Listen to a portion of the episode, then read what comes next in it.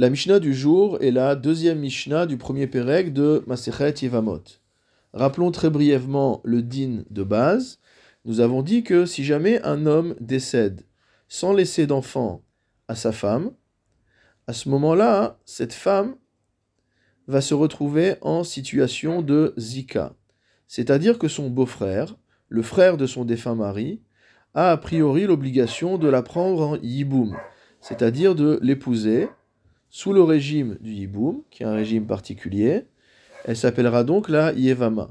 Si jamais le beau-frère refuse de la prendre comme épouse, elle deviendra chalutza, c'est-à-dire que le beau-frère devra traverser une cérémonie durant laquelle cette femme, donc son ex-belle-sœur, devra le déchausser et cracher par terre, prononcer la formule de Chalutza Nahal, etc., comme cela est détaillé au 25e chapitre du Sefer Devarim. Dans la Mishnah précédente, qui était la première Mishnah, nous avons vu que il y avait 15 femmes qui étaient potrot et tsarotehen, qui dispensaient leur coépouse de Yiboum et de Khalitsa. Notre Mishnah va nous expliquer plus en détail ce fonctionnement. Ketsat potrot tsarotehen. Comment ces 15 femmes peuvent dispenser leur coépouse du Yiboum et de la Khalitsa Haïta bito oachat mikol arayot elu nesua leachiv. Si jamais la fille d'un homme, ou alors l'une des 15 catégories de femmes que nous avons vues dans la Mishnah précédente, qui sont interdites à un homme par un interdit d'inceste. Donc il a une interdiction de la Torah de se marier avec ces femmes-là. La première est bien, bien sûr sa fille, que nous, avons citée, mais il y avait aussi sa petite fille, etc., etc. Donc si jamais un homme était marié avec la fille de son frère, Velo Isha Acheret. Mais cet homme qui est marié avec la fille de son frère a également une autre épouse, qui n'a aucun lien de parenté avec son frère. Vamet, et voici que cet homme vient à mourir, sans laisser d'enfant. Keshem Shebito Ptura, de la même manière que sa fille est dispensée de Yiboum ou de Khalitsa, puisqu'il y a impossibilité d'union entre la fille et le père, car Tsarata Ptura, de la même manière la coépouse de la fille, qui elle n'a pourtant aucun lien de parenté avec le frère de son défunt mari, elle est également dispensée de Yiboum et de Khalitsa. Nous allons maintenant passer au degré suivant. Halcha Tsarat Bito. Si jamais la coépouse de sa fille est partie après la mort du mari, donc ils ont été toutes les deux, et la fille et la coépouse de la fille, qui n'a aucun lien de parenté avec le premier frère, sont devenues des simples veuves, puisqu'elles ont été dispensées de Yiboum et de Khalitsa. Donc la coépouse de la fille est partie se marier, Leachi Vacheni, au deuxième frère du défunt mari. Velo Acheret. Et ce deuxième frère a aussi une autre femme, Vamet. Et le deuxième frère, malheureusement, lui aussi décède, sans laisser d'enfant. Keshem Bito Ptura.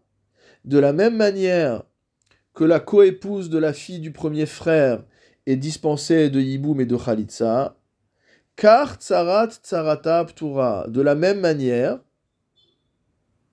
la coépouse de la Tsara est dispensée de Yiboum et de Khalitsa. C'est-à-dire qu'en fait, le deuxième frère étant mort, ces deux nouvelles épouses, entre guillemets, se retrouvent en situation de Yiboum potentiel avec le premier frère.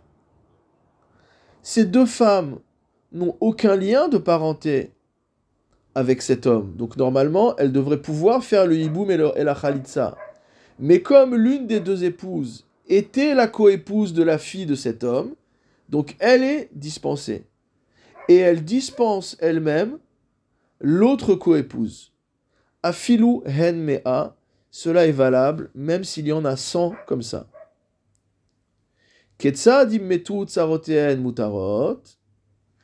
que ça veut dire lorsqu'on a donné comme halakha que si les tsarot meurent, alors mutarot, ces femmes-là deviennent permises, c'est-à-dire elles deviennent sujets au hiboum et à la mikol On reprend le cas de base. Si jamais la fille d'un homme ou l'une des catégories de harayot d'interdit par l'inceste dont on a parlé était mariée avec le frère d'un homme. Donc on a deux frères, et l'un des frères est marié avec la fille de son frère. Velo Isha Acheret, cet homme qui est marié avec la fille du frère a une autre femme. Metabito, si jamais la fille du frère décède, Onit Garesha, ou qu'elle divorce, et qu'ensuite le frère qui avait été marié avec la fille de son frère décède, sans laisser d'enfant, donc il va laisser euh, derrière lui une femme qui était la tsara, qui était la coépouse de la fille de son frère, tsarata muteret. Cette coépouse est permise au yiboum et à la khalitsa, étant donné que au moment où le frère est mort, il n'y avait plus de lien entre ces deux coépouses, puisque elle était morte ou qu'elle avait divorcé.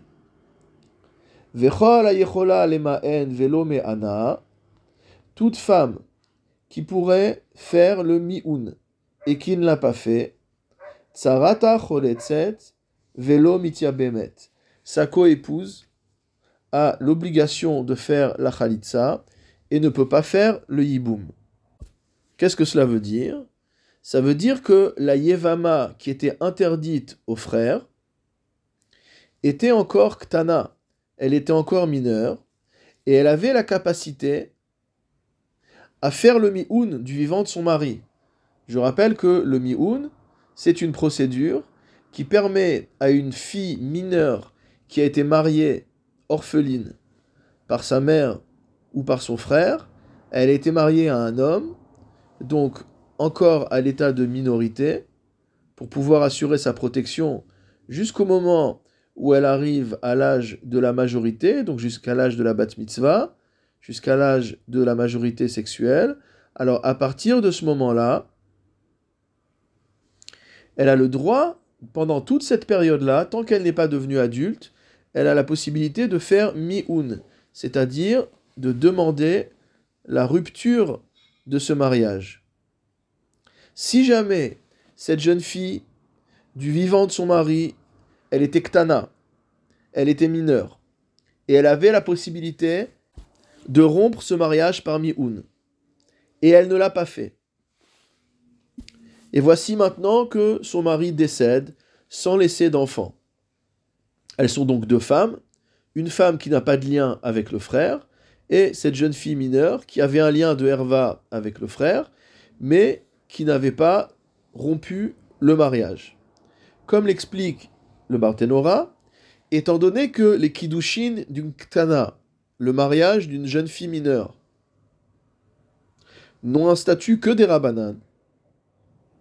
Alors de la même manière, la Zika, c'est-à-dire le lien entre la Yevama et le Yabam, entre cette jeune fille veuve du frère et le frère de son mari, ce lien n'est que des Rabbanan également.